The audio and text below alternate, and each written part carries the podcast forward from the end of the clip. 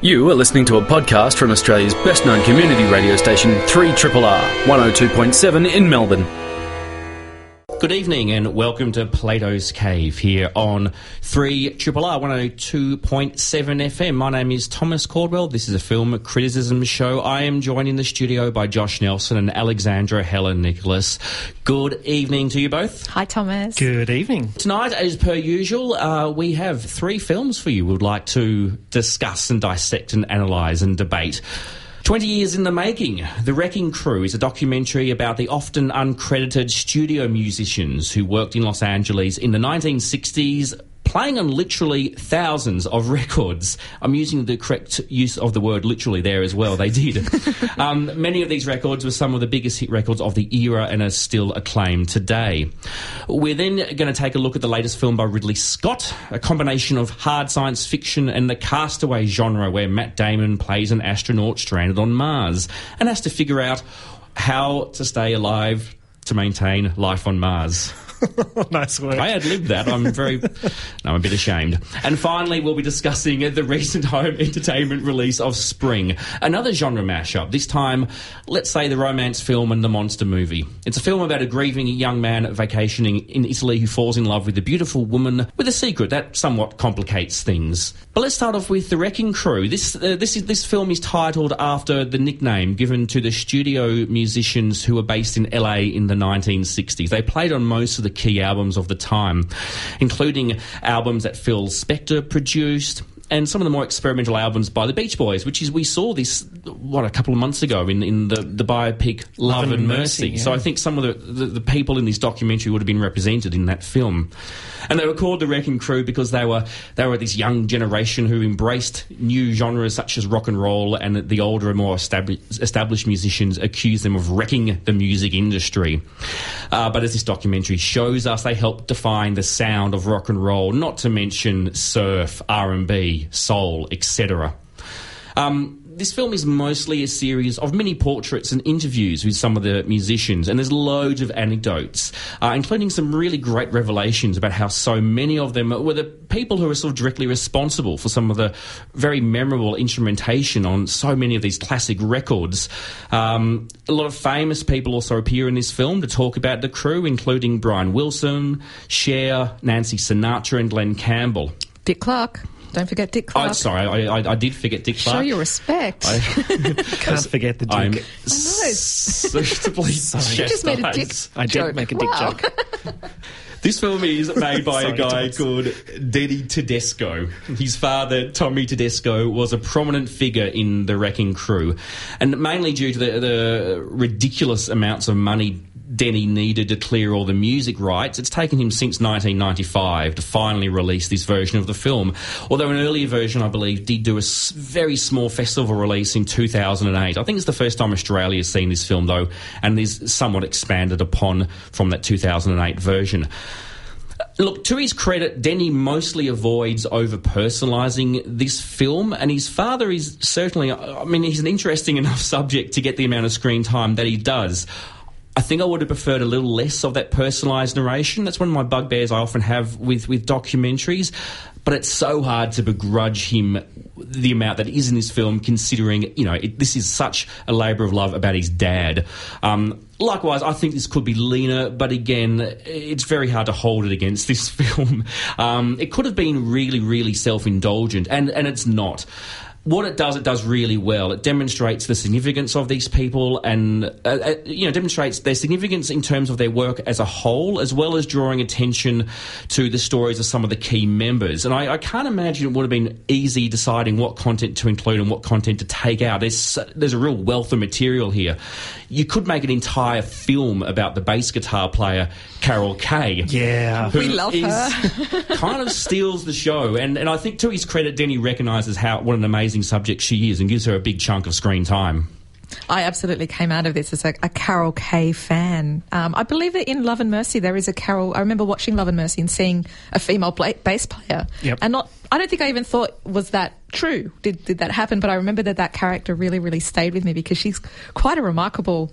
Looking woman. The photos of her from even you know now she's remarkable looking, but the photos of her from the '60s, she was all like blonde beehives and cat's eye glasses. And Oh, those glasses. Those are glasses so are cool. great, aren't they? She's, Yeah, I mean, she was yeah. a fox and, and so talented, and, and these wonderful discussions where they're all sort of the guys are all sitting around with her laughing and saying, "Yeah, it was sort of." Pretty good thing that sexual harassment lawsuits weren't a big thing.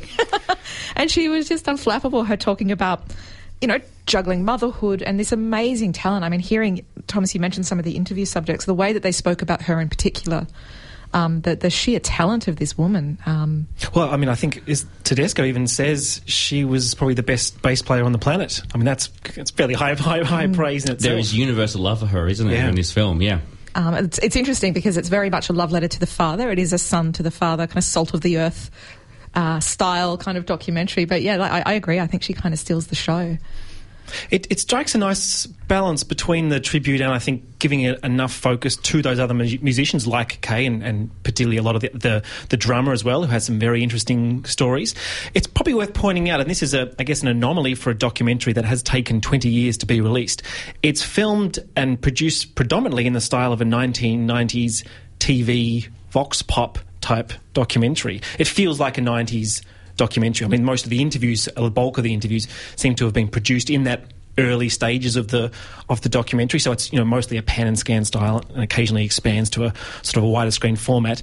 It's vox pops, it's anecdotes with music that is underlaid, and then when they start to focus on the music, the music is pushed into the foreground. But I didn't mind it. The anecdotes themselves are enough to kind of keep the, the momentum of the of the documentary moving. When I was sorry, I interrupted you. When I was watching it, I was thinking, Uh, you know, thinking to myself, this is such a, a kind of random point of comparison, but it reminds me of Broadway Danny Rose. And I was reading up about the film afterwards, and an interview with the director, and he consciously based it on Broadway Danny Rose of all things. That idea of the I don't know if you've seen the Woody Allen film Broadway Danny Rose, but it's a bunch of agents sitting around at a coffee shop, sitting around a table telling stories about the old days, and that's what structures the film. And it just has that oh, same energy made and that that, con- yeah, same yeah, I see that same now. buzz. I got a real kick out of that. That was his. That was like a really conscious frame of reference for him. Actually, yeah, that those scenes, it almost feels like a poker game. The darkened really room does, with the doesn't sort of the light. I mean, it felt like something out of Sopranos, and also that Lygon Street documentary we got a couple of years ago. Is it Si Parla Italiano? I think. Yeah, I, never saw Yeah, it uses yes, that as a similar yes. thing. All these old Italian men talking about these great sort of stories from the early days of the Italian Lygon Street past. Um, but in terms of the this being a tribute and, and it being directed and the interviewer being the son of one of the band members, there's a kind of catch twenty two because I, I doubt whether the material that he's able to glean from a lot of these musicians, he would have been able to if it hadn't been that sort of strong connection. If they if he hadn't grown up with these musicians if he hadn't been present for it if if the musicians weren't as sort of um, giving in terms of wanting to pass on these these the joy and these sort of stories that they had an emotional connection to. So I think in, in some ways that actually helps the documentary more than it hinders it because you get that sense of of warmth that sense of the tribute. And also this is part of our shared history not just you know I'm telling this interviewer who I have no real emotional connection to my stories. I love that connection that you made to The Sopranos because that ties in really well to that sense of family. You know, we're all in this together and we all know each other. I think one of the interview subjects at one point actually refers to them as studio hitmen. That they were sent in to do mm-hmm. to do jobs, like they use that kind of language quite explicitly. Look, I didn't think that I would. I, mean, I certainly didn't go into this being anti it, but I didn't think that I, was, I would be as engaged with it as I was. And I think it's really worth emphasising how gobsmacking it is the the range of music that these people were involved in. You listen to them now, knowing that they were the musicians on such a vast range of stuff. I mean, there's Elf- Elvis, the two Sinatras, Dean Martin, Mamas and Papas. They did they did, were the musicians for Pet Sounds. Um, the amazing And Pet Sounds, TV Phil Spector, Sam Cooke. Yeah. My favourite, Herb Alpert's Little Spanish Flea. Yes. Like, I had a little meltdown at that moment. speaking of meltdowns That's the song I want played at my funeral, by the way. the, the, That's on air now. We can the Herb Alpert section when they bring up the cover, which I can't remember seeing before. Tijuana Brass. Whipped cream and other delights is perhaps now my favourite album cover of all time. they also did the stack of. They also played on lots of TV and film things. The MASH theme. Batman, like the, the Yeah. 60s Batman, the Pink Panther, Mission Impossible. I think our Oh, Carol Kane, Our the hero, funky Carol Kane. bass beat Yeah, there. it's Yeah. all it's all Carol that Kaye. bass is everywhere. Uh, look, their family connection, it's nice as well in the sense that um, it allowed them to have a discussion about how much of their lives they sacrificed this work, and it did have a serious disruption on family. That was a really good discussion as well. I mean, I think the film starts off very, very loose, but then it starts to hone in some very on some very interesting themes, and that's one of them. And the other one I really liked was the discussion about the fact that they didn't get credited, that, that they wanted to create the illusion that all the band members were playing on these records, even though the studio musicians were better players most of the time, and that even today some of them were very much like this is just a job, we don't mind. Where some of them are quite resentful. I love the quote from Earl Palmer, who says, "It's not beneath you if it's supporting you," which I think is actually a nice little life lesson to, to artists in general who sometimes question why they have to do certain jobs just for money. I really like the, the ethics section, and Yeah. it, it did evolve quite organically. But there was a really brilliant interview with Mickey uh, Mickey Dolenz from the Monkees, Yep. who was talking very explicitly. I think a couple of the interview subjects talk about Milli Vanilli. Yeah, That you there's the literally 90s had- reference point. Yeah. That's when you Yeah. can tell they, they started the interviews in the 90s.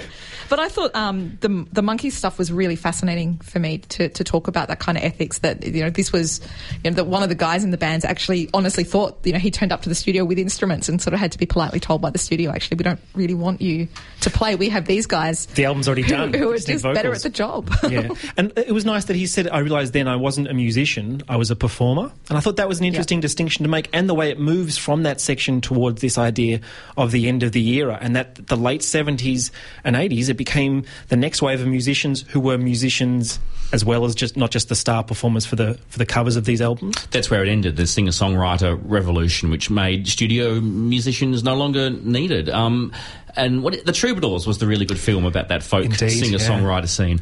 And you would have been happy you got your um, James Taylor with the very long hair and the dude bro mustache image with, with Carole King. I thought of you straight away because of your James Taylor crush. I forgot about my James Taylor I got- crush. I That's got- starting up all over Look again at now. you go, sorry. Speaking That's- of crushes, that's I a- got he's a Captain and good-looking Tennille. man. I'm happy. There was a Captain and Tennille oh, moment there for was me, so too. my crush was s- sated. I was fine. If you're a music fan, and It's kind of chances are, if you listen to this radio station, you don't mind a bit of the old music, you're going to love this film, especially if you're into 60s. I mean, I'm a huge fan of the whole Phil Spector sound, and I love that. That the- was Oh, the incredible. Wall of big wall of sound and I was really tempted to play a wall of sound song to go out with but instead I thought considering how much we all fell in love with Carol Kaye we needed to play a song that she does bass on and this is Good Vibrations that amazing bass line is Carol Kaye Three triple Ah. You're listening to Plato's Cave with Thomas, Josh, and Alexandra. Uh, a bit later in the show, we're going to look at the home entertainment release of Spring. But right now, over to Josh for The Martian. Yes, so The Martian revolves around an astronaut, uh, Mark Watney, played by Matt Damon, is abandoned on the surface of Mars by his crew, presumed to have been uh, killed. The film then focuses on Watney's attempts to survive on the red planet, and then slightly later, and this is not a spoiler, NASA's attempts to bring him home. As a viewer, this probably should have been a home run for me. Um, I tend to go weak at the knees for even the the worst of space films. I'm also uh, a massive fan of Matt Damon, which I'm sure long-time listeners of Plato's Cave should know, who somehow in the past month has gone from the poster child for the political left to a being branded a racist homophobe. Don't tell me he was misquoted out of context and everyone jumped on the bandwagon. Seriously, internet, you're drunk, go home. um, the film was scripted by Drew Goddard, who co wrote and directed Cabin in the Woods and is the showrunner on the recent Marvel TV series Daredevil, which I thought was excellent. And it was directed by Ridley Scott, who, putting aside some of his more recent efforts, his first three features, The Duelists, Alien, and Blade Runner, are arguably the three most impressive career opening films for any director. And in saying all that, I'm struggling to find too many positives about this film, and I Oh no, my heart is breaking hearing this. know. um, Go ahead. okay, I'll point out a couple of the issues where I thought this film fell down for me, and then you can tell me I'm being a sanctimonious ass, and you can tell me to get out. I think the biggest issue for me in terms of The Martian is the film feels like it has no dramatic stakes, and I, I've been trying to work out what it is that the film seemed to lack a sense of tension and drama for me, and I think part of it is the way in which Scott and Goddard have approached the character of, and even the science of the film, but particularly the character of Mark Watney, is to play his response to being abandoned on Mars in a really clinical and comical fashion. That is, he's abandoned, and straight away, without even really coming to terms with the, the situation he's in, he just gets to work on quote unquote sciencing the shit out of Mars in order to survive. So I, I never really, from the beginning, got a sense of the scale of the tragedy of him being abandoned and how, I guess, the potential threat of what he's encountered, or even the sense of isolation of being abandoned on Mars because he just gets to work straight away, which makes sense on a kind of rational level. And, you know, if, if you've read anything by Commander Chris Hadfield, an astronaut who was out here recently. That's exactly how he says astronauts just respond to issues in space. So, but for me, the film lacks a dramatic stake because I felt like from the very beginning I know exactly how this is going to pan out, and it, it seemed to follow that. I think part of that is also the, the, the, use of comedy here. I think this is almost a space comedy, and the, the comic tone didn't work for me because I, I, think the comedy wasn't aimed as a release valve from the drama in the sense of this is a uh, survival mechanism. But for me, the comedy was at the forefront to almost a point where I'm now questioning whether this is more like a family film or a kids kids film. This is not really about space drama at all. So maybe I'm being a bit unfair with that. But but for me, the comedy didn't work, and particularly the comedy in terms of the scientists. I felt like a bit like Pacific Rim. Actually, the scientists in this film are played like buffoons, particularly the Donald Glover character, in the way that they were in, in Pacific Rim. And scientists who don't seem to understand science. The number of scenes where scientists had to then re-explain science to other astronauts, where they would respond. Can you repeat that in English? Uh, and that kind of frustrated me because, on the one hand, the film is trying to be quite scientific in, in the way it approaches this issue, but also perhaps anti science. And the other issue, and this is probably a smaller issue, this is not a sort of a fundamental um, factor, but it, it, it, it's hard not to be a little cynical, is the role of China in this film. There's a, there's a narrative detour which I think only belongs in this film in order to, as a sort of a cynical ploy for Chinese audiences and marketing, and I found it deeply patronising. So by the end of the film, I felt like I'd been sitting there for two and a half hours and I felt like I hadn't been moved at all. And, and, this is a film that really should have moved me. There's one moment, actually, that's not quite fair. There's, there's one moment of drama at the end, or towards the end of the film, we get a, a slightly tearful Damon. And I thought, okay, this is it. You've got. You've, you've finally got an emotional hook here.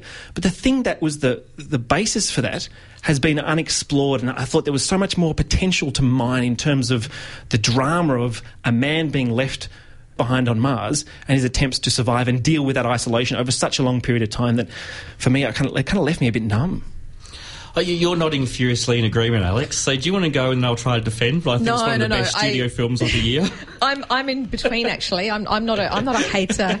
Um, there's definitely. I'm not definitely... trying to be a hater. no, no, I, have got rebuttal points. Okay. Um, I'll rebut well, you, rebuttal you, go, you go next because I'm somewhere in between. All right. Uh, well, I mean, just broadly, I, I, I love this. I love this, um, and it, it is sort of on paper exactly the kind of film I would love. It reminded me of the really hard science fiction writing that Arthur C. Clarke used to do, and I wish more of his novels had been adapted because he's he, like the guy who wrote this this novel, incorporates real, actual science.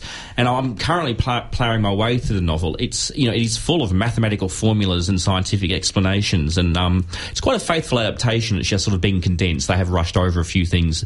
Um, if, if, you literally translated some of this novel to screen, it would have been really dull. Um, but that, that, I, I found they I mean, and I saw the film first before I started reading the novel. I thought it cut to the chase very effectively, and I, I was absolutely fascinated with with the kind of procedural aspect, the, the problem solving. Um, I felt the tension. I, I enjoyed it. I um, I hear what he's saying about him snapping straight into action, but I, I just totally bought that as he's a, a, a professional who would have been put through years of training, so he would automatically do that. I didn't mind the comedy. I sort of accepted the fact he was a bit of a, a likable bro, and I think they had to make him like that to to make spending so much time alone with him bearable. He had to be a bit playful and jokey, and you know, the talking to himself was entertaining. I yeah, I, I, I liked all that, and and what and I found the, the, scientists back on Earth in this film very different to the Pacific Rim scientists, which I, had big problems with that film, like you did on that. I found that, that kind of jokiness with the, with the Earth scientists very much a way of uh, humanising them and making them. It was showing us that scientists aren't all aloof boffins talking seriously and scratching goatees; that they're kind of regular people, and I like that everyday ordinariness of them because I think science is under attack culturally so much and politically so much. I like the everydayness that you can be a lovable blokey guy or gal and still be a, a you know a scientific genius. There's a little bit of clunkiness with them having to repeat the scientific information to each other for exposition. You, you, are right that that is in there, but I think I gave the film the benefit of the doubt and just assumed it's because they all have very specific areas of interest uh, or scientific knowledge, so they had to kind of explain things to each other. And again, I like the way the film presented. You're not just a scientist who knows everything; you have particular areas of expertise. Um, and the China thing, I thought was, um, I didn't find it patronising. I thought it was kind of a, a sort of a, a cute, touchy feely way of saying this might be a way we can all work together in the future. And again, it's there, it's there, it's there in the novel, and it reminded me of the novel of 2010 because they do the same thing in that. Um, no, it's the Russians. Sorry, it's, it's, the Russians in 2010. They team up with to beat the Chinese. Um, I thought that was uh, yeah. I thought that was better a, get that one right, Thomas. In we'll the novel, in, in, the novel, the film's a bit more simplified. So look, I, I didn't have a, any any issue with any of that. Um, so I think we just had a, a, very different experience watching this film. I, I, love this celebration of science in this film, and I've been really fascinated reading up about it, finding that most of it holds up. There's a few liberties taken, but I'm fine with that, it being science fiction, but yeah.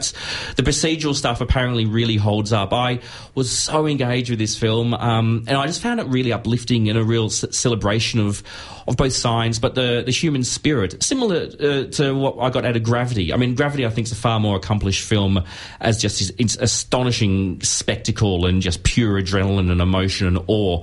Um, but as a sort of more narrative driven film, yeah, I, I really dug this one. I'm well, I went into this knowing that you both had quite strong feelings about this movie, and I was sort of, oh, I don't want to take sides. Oh, how did get... you know that? Did, um, I, did I speak? Did I say something? I, I got I the. You mentioned on last week's show. In oh, I did too. Kristen yeah. Wiig. um, so I, I, sort of went in not really knowing what to expect. And I, I don't know the book, and I consciously made a point to not read up on anything before I went in. The only thing I'd really heard was online people talking about it as Castaway in Space, the reference to the Tom Hanks film, which in a fair, even that was too much. I mean, that kind of put me on the wrong track. I don't think that the emotional core of this film really has anything to do with isolation like the Tom Hanks film does at all. Um, it's much more an, a rescue oriented action film, I think, than science fiction per se. Maybe it's an, another hybrid, like you said. Um, the pros, I, I, again, I haven't read the book, but everybody that I've spoken to who has even just watching the film cold, you get the sense that this comes from from some really solid source material. I mean, there's no doubt about that watching the film.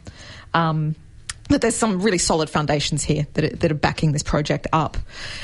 A bugbear of mine when you watch a big blockbuster film is not knowing where the money went. Like, how did they spend that much money? And I didn't get that watching this film. You could see I just thought it looked great. I love the production design. Um, even things like, oh, they've got ABBA and Bowie on the soundtrack. That must have cost them a bit. You know, the, the cash register was going off. I can see where the money went, and I'm happy. And some of the um, peripheral cast, I thought there were some really amazing performances in here. Dan, uh, Donald Glover had a small role. I would have loved a whole film about his character. I thought he was fantastic. Sean Bean, Sean Bean, Sean Bourne, how are we going to pronounce his name? I thought he was great, but I'm kind of biased. I always think he was great. Mackenzie Davis, I thought was great. Kristen Wiig, we talked about. Uh, Chiwetel Ejiofor. Did I say that right? Yeah, that, pretty close. That's it. Yep. I could I could just watch two and a half hours of that guy boiling water I mean, he just he just holds a screen like he just he's just incredible. And there is probably no sum of money that I wouldn't pay to have had this film, but with Jessica Chastain and Matt Damon swapping roles because neither of them were specifically um, gender specific roles. I think that I thought she was great, but I would have loved to have seen her in the Matt Damon. That would have been like my my perfect film. um, on the flip side to all this, though, like you said, Josh, it kind of just wasn't enough space for me. I wanted, I like my space films to have lots of space in it, and uh, maybe that's just a personal taste things. But it's I just wanted the Martian, more... not the space above the Martian. But space, Mars is in space, and most of this film, most There's of the of action, space on Mars. most of the action happens on Earth. Um, yeah. Particularly also, about two thirds of the way through, yeah, they really shift really, the focus. It's like I want to go back to the to mm. the space. This is this is what the title told me. I want to go see what's happening with the space guy. To be honest, I, I the one thing I didn't expect from this film that kind of happened is I was actually a little bit bored. I did find there's been talk about the dialogue being a bit wobbly in places, but I just found it wasn't just the wobbliness of it. There was so much of it. They just, I just reached a point where I just wanted people to stop talking. It just, there was zero room for any kind of introspection or, or kind of quiet reflection. And I'm just amazed at somebody of, of Ridley Scott's experience. Ridley Squat. Ridley Scott's experience. I mean, he relied so heavily on dialogue and explicit verbal exposition all the way through, just co- non-stop chatter in this film.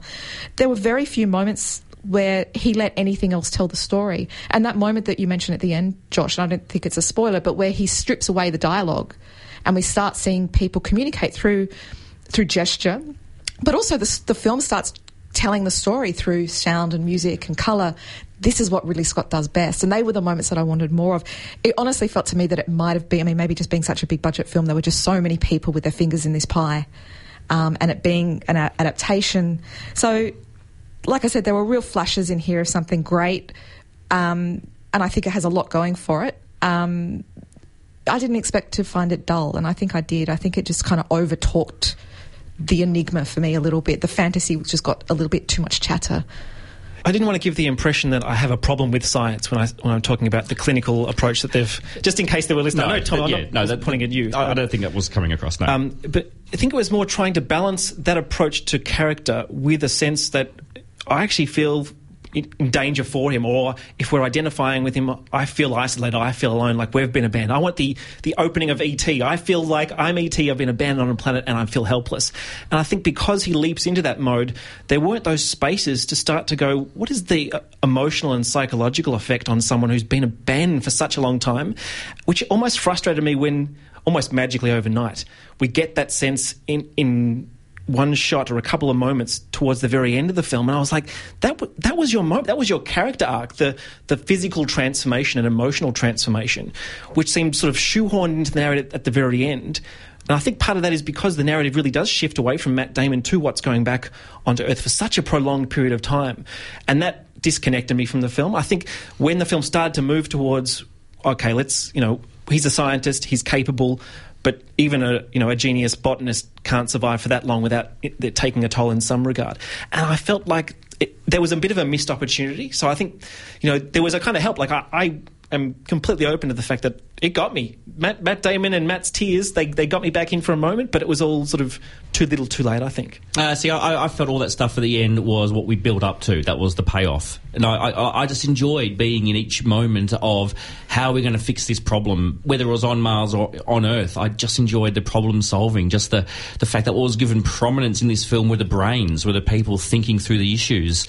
Um, and you know, I, I guess there was sort of an absence of, of of emotion, but I think I just enjoyed it. It's such a contrast to everything else we, we tend to see. So yeah, look, I, I enjoyed that kind of thinking through the, the, the issues, and then you get the bigger emotional payoff at the end. So the it people worked in, for me. The people in the cinema when I saw it were having the time of their lives. So you're you're absolutely not in a minority in terms of, know, of local I'm- cinema going I'm- crowds. I'm the, the Martian. I'm by myself on Mars. Everyone else is like sanctimonious ass. you get need a life. Wilson. Yeah. We all need a Wilson. Maybe that's what. Maybe that was my problem. Is that I went in with, with Castaway in space, and I was looking for Wilson. Where's the ball with the face paint? You know, the film I think it's better comparable to is probably um, All Is Lost because uh, I mean that is also I mean there's way more psychological insight in All Is Lost, but All Is Lost is very much a man trying to fix the yacht, the boat. Like it, it is more problem happens, I need it, I need to fix it. Um, but that's a really interesting contrast because I think it delivers more of what you're talking about. You would have liked to have seen less talk, more introspection. You know the film it reminded me of? Armageddon.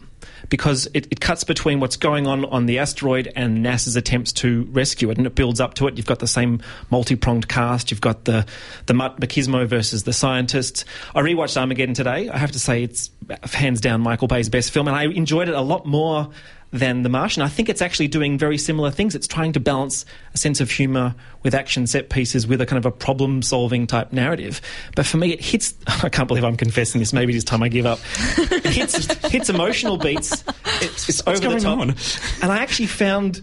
The, the construction drilling crew in Armageddon more convincing as astronauts than the crew we get in The Martian, and I can't believe I've just said that, but that's that's how I felt. I'm Team Martian, Josh is Team Armageddon. I'm Team Wilson. Three Triple R. One final film to look at tonight. It's uh, had a bit of a festival play and it's now on home entertainment. The film is Spring.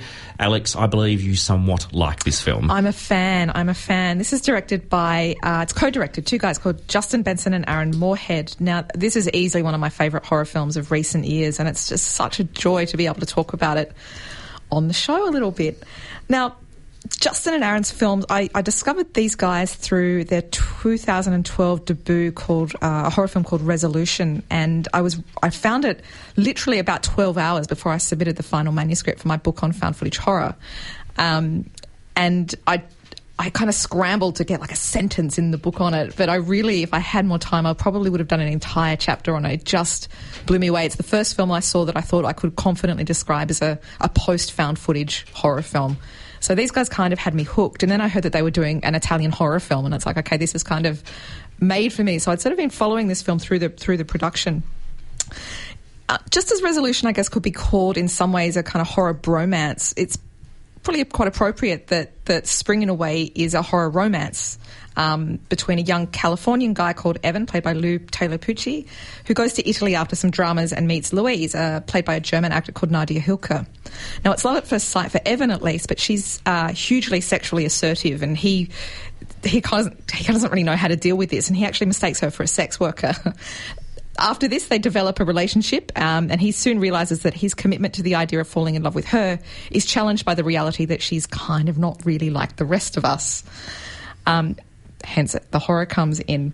Now, fans of this film include people like Richard Linklater, who raved about this movie, and it's become pretty much critical shorthand that this film, um, at the many, many horror film festivals that it's played internationally in the last two years, where it's been a massive, massive hit, the critical shorthand for this film is that it's uh, Linklater's Before Sunrise meets H.P. Lovecraft, and I, I, don't think you can really fault that. But at the same time, I think it's its own beast. I think it takes aspects from them and kind of weaves its own sort of special thing. Horror romances aren't hugely common, so it's already treading kind of interesting ground.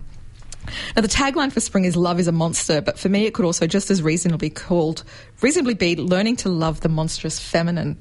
Um, oh, that's good. We see Louise for the first time at the same moment that we that Evan does, and it's all sort of slow motion, woman as object stuff. Um, almost a cliche. It's one of the few moments of the films that I think almost consciously gets to that point. She's even wearing like a red strapless dress. She's like the classic vamp. Um, but what this film teaches us, I think, in a really gentle, smart way, is that women in horror can be lovable. That we, we fall in love with her the, at the same time that he does. Um, and it's all about finding a way of understanding her and loving her with her monstrosity. Uh, which is very unusual for horror. It's a really interesting way to deal with gender and monstrosity. I just love her character. I think she's a really accessible female protagonist. Um, I, I, I, think they both are quite sympathetic, quite interesting characters. She's presented very much at first, I think, as the beautiful woman as object, um, very much marked by that classic to be looked atness. And you can see the shift in that as her wardrobe changes through the film. She starts dressing in a really different way. So it's obviously very conscious that they've done this with her. She really consciously moves from object to subject. And I think that's what the film is about. Um, it's about him and us getting our head around that kind of character type and being okay with it. And I think that's the strength of this film. Um, so Benson and Moore had both co-directed this, but Justin Benson also did. He wrote the script, and I have to say, I just one of the strongest points of this film for me is the dialogue. I just think it's just this really engaging, intelligent, warm, really just crackling dialogue. Um, Aaron Moorhead was also the cinematographer, and I think just the, how good this film looks is worth putting it to the top of your of your horror go to list if you want something for Halloween. I don't know whether it was conscious, but they use light in a really really similar way to Lucio Fulci, the Italian horror god. Um, a, a, huge amount of this film is shot in daylight, which is quite unusual for horror, and the locations are beautiful. I mean, the cinematography is beautiful. Um, there's a really cynical cliche, I guess, that is, you know, love is just a biochemical reaction you know, it's not a conscious thing. You know, we just have chemicals and, and a kind of desire to procreate. And I love that Spring takes that as the starting point of a really, really smart love story and kind of unpacks that cynical observation and goes from there. I think it just balances being a really good horror film with a really good love story. Um, this is as close as I get to a chick flick. I, you know, it's big things. It's, you know, biology, destiny, aging, loneliness. The ending I really like and the kind of harder horror people I know really like the ending, but people I know who are not so into horror and aren't really familiar with these guys' other work have been not so keen on this ending. So the ending is a bit open. Uh, look, I think my problem with the ending is it felt like it became a different film for the past twenty minutes. It, felt the same thing. And, yeah. and, and, and, the other, I mean, the other thing that occurred to me is it's 90 minutes of Act One material, and then Act Two and Three are crammed into the final 20 minutes. Like the the, film does suddenly go that final 20 minutes. It's suddenly like, and here's the major crisis point, and we're going to deal deal with all the issues in the end. Um, I mean, the other way you could think of it is it's just a very slow build up to the big revelation at the ending. But just all that stuff feels so so rushed compared to the ninety minutes before that, which is so beautiful and measured and tender and romantic and interesting. And you know, the, the lighting in this film is astonishing. The acting is really, really strong.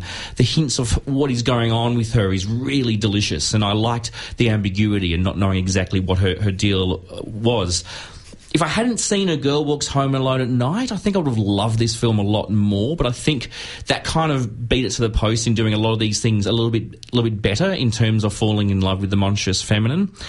And I couldn't shake the the, the, the, the, the kind of feeling that the film resolves by saying, in order for them to be together, she has to fundamentally change to suit him. Yeah, my reaction to the ending was interesting, but I was completely on board with this film for quite a period. In fact, it actually reminded me in some strange ways of a film I loved a couple of years ago, Shane Carruth's Upstream Colour. There's a, a sensibility, there's an, an enigmatic type tone. There's also strange close-ups on worms and the, the, sort of the worms with the, the, theme of love and monstrosity is straight out of kind of upstream colour. I'm not saying it's a deliberate thing, but it reminded me of it.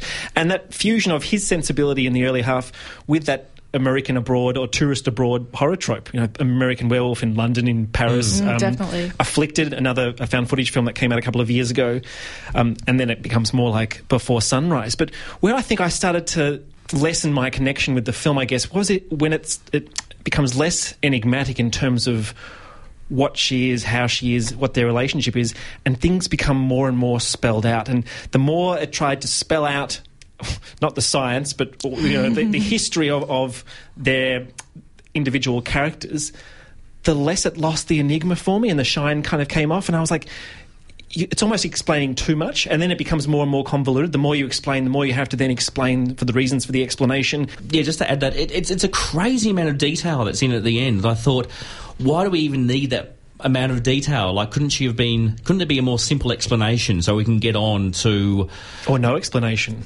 Yeah, but yeah, for, sure. for me personally, that's precisely the point. Is that it's it's demythologizing the monstrous woman. Like that's what it is. Like that's what the film does. Is that it's we're so used to seeing women are either these kind of whimpering victims or they're the kind of demonic, monstrous bitches. Um, or we have the kind of classic final girl figure that, that you know, and um, is there something like, is there another? Is there a way that we can just kind of fall in love with this? You know, does is if the final girl is the best that we can do, does she have to be a sexless tomboy? And I think it follows, which is a film that I feel less strongly about as, as we've discussed. But I think that that's in a way dealing with similar things about the sexuality of, of women in horror. Like, you know, is, is the final girl the best that we can do? And I think that these films are trying to unpack that for better or for worse. And I think that that's an interesting direction just for the genre more generally. But for me, I mean, and another film I think that's worth mentioning is um, that for me, I very much came into this with, which is one of my all time favourite films, is Andrei Zulawski's Possession. So the pacing of that, I think in a way maybe I was ready for it. I'm used to octopus you know, to tentacle films that kind of arc up. It, it um, mm. So maybe that's just because of my own background, but I, I, very much feel that the whole point of the film was about demythologizing her. Yeah, but it, it, just happened so incredibly rapidly. It felt like an afterthought. It felt like we had to quickly run back to Italy and shoot a whole bunch of scenes in one day. That oh, very, very, very rapidly spelled everything out and got to the end so fast. But I felt that it privileged their relationship. Like I, I, I definitely see your point, but I come at that as a, as a mechanical like that was the point. That if I mean, I guess what we're talking about here, in a sense, is the tension, and it could Between be that the they are generic. early. They are early filmmakers. There is this tension when you do hybrid films. Yeah, if you we- start we're playing actually getting genres quite, off. This is actually quite nitpicking what we're talking Yeah. about. So I, I think we, we, we Well, all- it is, it is and it isn't. I mean, it's a, it's a fundamental structural thing. I, I didn't feel It, it's structurally. Yeah. We, we, I'm not criticising the overall intent of the film, except for that point where I think the film's suggesting she has to change to suit him. I, I feel again. I feel almost the opposite about that. Um, I think that it's saying something much bigger than that. But Um, I, I prefer it to Girl Walk. I mean, I love Girl Walks Home. I absolutely adore it. But this is. I think it's doing this something film's saying something quite big, and I, I think that it's a. I mean, I think it's an exquisite film, but I think that the things that are at the core of, of spring. Um, I think you, you're spot on. I think the uh, the idea that it's demythologizing the monstrous feminine is spot on, and the ending is kind of a- almost ambiguous because it's like, well, you haven't seen this before. Now you're going to have to interpret it in a different framework. For me, it was the the dialogue felt it was too explanatory. It felt like the the, the tempo and the relationship between them and the dynamic had shifted. And it just didn't need the dialogue. So maybe it's just nitpicking about execution or it's about the, the scripting. did for you me. need a Wilson? Did you? I don't know. Maybe I, maybe it could have ended 15 minutes earlier. 'cause I felt like- Spoiler: She turns into a volleyball. Don't they all? I mean, I felt like we'd already reached the, the point that it reaches at the very end. We'd already reached about 15 minutes earlier. And then it was just a lot of kind of not getting to know you dialogue, but stuff that was already implicit. And for me, less is more. I mean, it's clearly with me and the Martian, it's the same thing. You know, I, I, I feel once you've hit that beat between them, you don't really need to spell it out. And the power of the, the power of that dynamic was kind of lessened for me by the time we got to the end. Even though I think the ending is a really, that's a great shot. It's an interesting shot, and clearly we, you know, it's open to vastly different interpretations. It is. I, I just want to throw that in to see how you would rebut that. with, Cheeky, with a cheeky few minutes thing. left. Um, oh, I'm just, I don't know. Maybe I'm Sassy. being, I'm I'm being cynical about how I think you can interpret films very broadly depending on how you emotionally feel about them. You can layer. That's a whole other discussion, actually. Wow, let, us not go down box. there. Um, but this is one. This is one of your highlights of the year, isn't it? This Oh, is- absolutely. Yeah. With- I mean, this is one of I, I do a lot of work on horror, and I think that this is one of the best horror films of the last three or four years. I do admire it an awful lot, and I can't wait to see what they do next. Yeah, Yeah, absolutely. We've been talking about Spring, which is available on home entertainment through Madman Entertainment. Tonight on Plato's Cave, we've also looked at The Wrecking Crew. That's screening exclusively at Cinema Nova through Madman Entertainment. And The Martian is on wide release through 20th Century Fox. Alex, I'll see you next week. Josh, we're going to see you in a few weeks. Yep, taking a little break. Excellent. Well, not excellent, but I'm, I'm glad you're having a break. Get out. You didn't like The Martian? yeah, that's right. I'm, I'm, I'm too upset. You're listening to Plato's Cave. You were listening to Plato's Cave. Good night. You've been listening to a podcast from Australia's best known community radio station, 3 R 102.7 in Melbourne. For more podcasts, information about upcoming events, and our live stream, please visit our website at rrr.org.au.